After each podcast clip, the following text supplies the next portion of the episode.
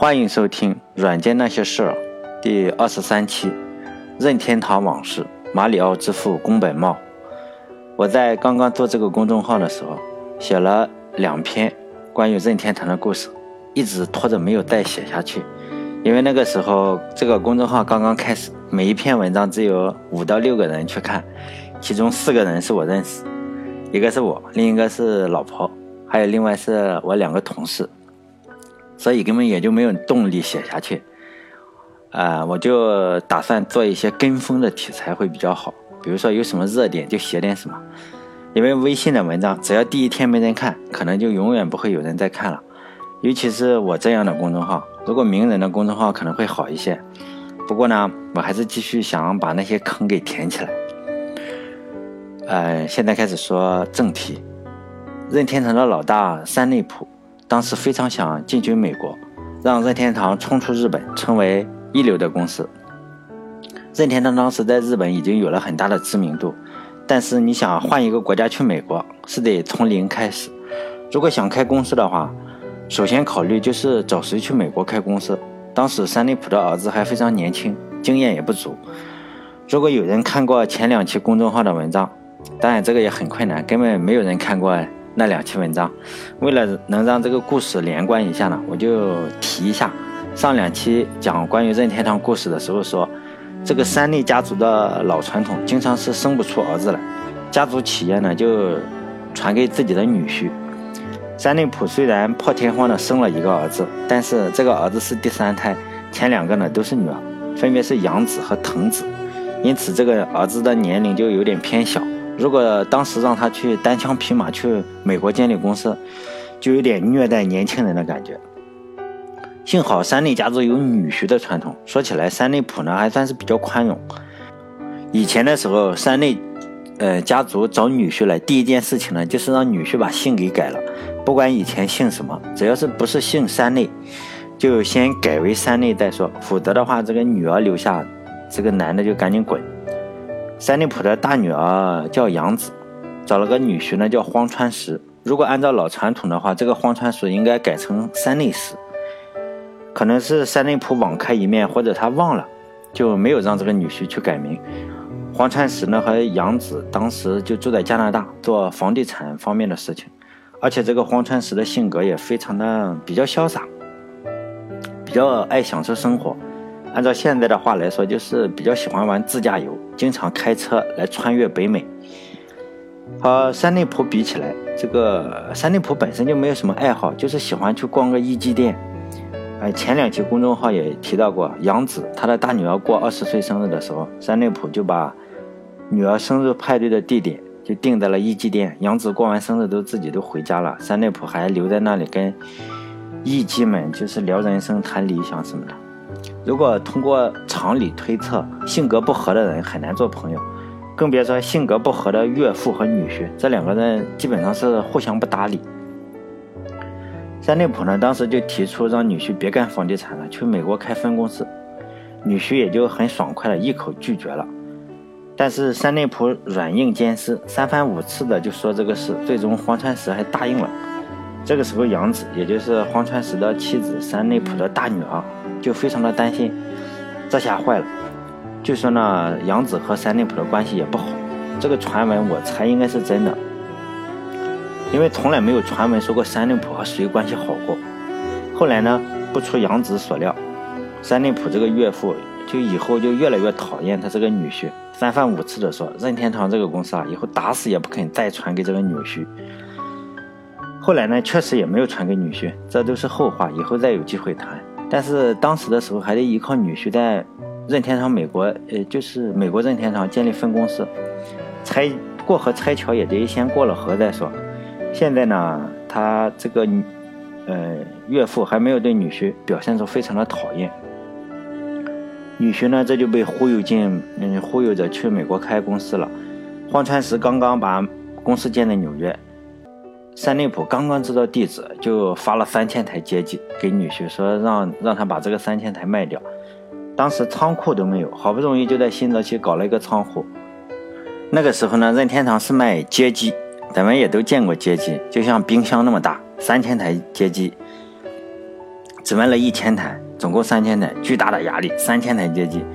然后荒川石和杨子就是轮番出马，还雇了当时只有两个员工，除了他们夫妻俩，还有两个员工，就是两个卡车司机，总共四个人，要卖掉三千台接机。所以说，这个三内普老爷子坑女婿、坑女儿手段也是一流，根本卖不掉嘛。这四个人白天黑夜的卖，好不容易卖掉一千台，还剩下两千台根本没有卖掉。这边的三内普还打电话问你要不要再发三千台过去。三内普给了他女儿就极大的压力，毕竟东西卖不出去，你赚不到钱不说，还得付着房租。我看报道说这段时间就是杨子非常的抑郁，然后开始吸烟，每天最后就吸三包烟。就这样，其实创业就是这么辛苦。你这游戏机卖不出去，总共四个人，一个老公，两个司机，可能实在是太苦了，每天都要吸三包烟来减轻压力。现在想想还是挺心疼的啊。这个时候，山内普也很生气，当然并不是生气他女儿吸烟，而是生气他女儿女婿卖不出游戏机。其实这也不能怪荒川石和杨子，毕竟当时美国的市场的老大是雅达利。想挑战老大，靠当时的任天堂肯定是不行，因为名气没有。你想一到美国就把当时市场的霸主打翻在地，基本上这种故事只会出现在电影里，现实中是非常难上演的。当时在日本的公司也不止任天堂，比如说南梦宫和泰东，也在试图开拓美国的市场，毕竟美国是最大的市场，当时，现在也是。不知道大家有没有人知道这两个公司啊？南梦宫，南梦宫就是如果大家玩过吃豆人的话，哎，最近还拍了一个电影，就吃豆人的话，这个就是南梦宫做的。还有个游戏叫《太空侵略者》，那个游戏是泰东公司做的。当时这两家公司，呃，在美国的时候是通过代理公司来做这个事，因为你要给代理公司一些钱嘛。任天堂是自己开公司也自己做，肥水不流外人田，来代理公司也不用。简单的来说，任天堂的主打游戏是雷达范围，根本就没有销量。这两千台机器要么丢了，要么更新一个游戏，就旧瓶装新酒，死马当活马医，看看还有没有转机。当荒川石把这个想法告诉三内浦的时候，三内浦也同意了，说可以制作一个新游戏。但当时任天堂公司很忙，没有足够的人来设计新的游戏，于是呢，公司就开始收集游戏的点子。当时有一个二十九岁、很脑洞大开的点子，提了一些脑洞大开的点子。山内浦当时觉得比较惊讶，毕竟这个家伙以前是设计游戏机包装的，怎么能设计游戏呢？但他觉得还不错，他就让任天堂的大将横井军平来协助他，看看能不能搞定这么多脑洞大开的点子。这个年轻人就是宫本茂，他也的确不负众望，将任天堂一个。呃，一直没有取得版权的游戏进行了大规模改版。原来这个游戏的主角就是大力水手，但是呢，大力水手的版权一直也没有弄好。宫本茂呢，只是借鉴了大力水手的故事情节，这个故事情节也比较老套，就是英雄救美人嘛。宫本茂的故事具体情节就是一个叫跳跳人的英雄，打败了大猩猩，救出了美丽的女孩。这个跳跳人就是日后的马里奥。那个女孩呢，就是日后的桃子公主，反正咱们大陆这边都叫桃子公主，其他的什么也有叫碧琪公主，反正就是一个人，我们应该都知道。如果玩过的话，这个游戏设计出来以后，经过复杂的开发过程，这里就省略掉这些复杂的过程不谈，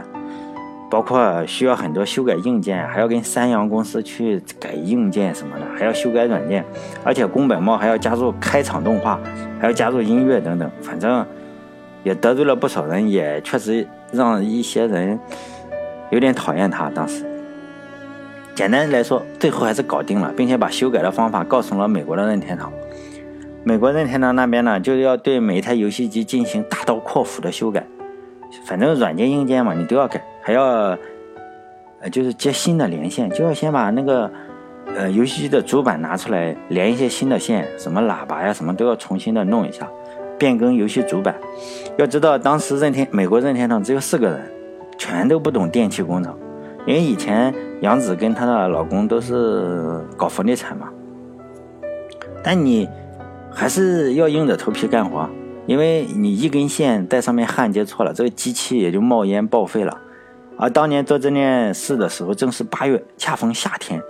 还遇到了史上最热的夏天。据说那那一年的温度最高达到四十一点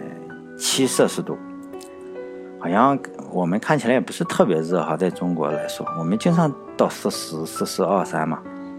创业就是这样啊，打工不同。杨子和荒川石反正也就坚持下来了，好不容易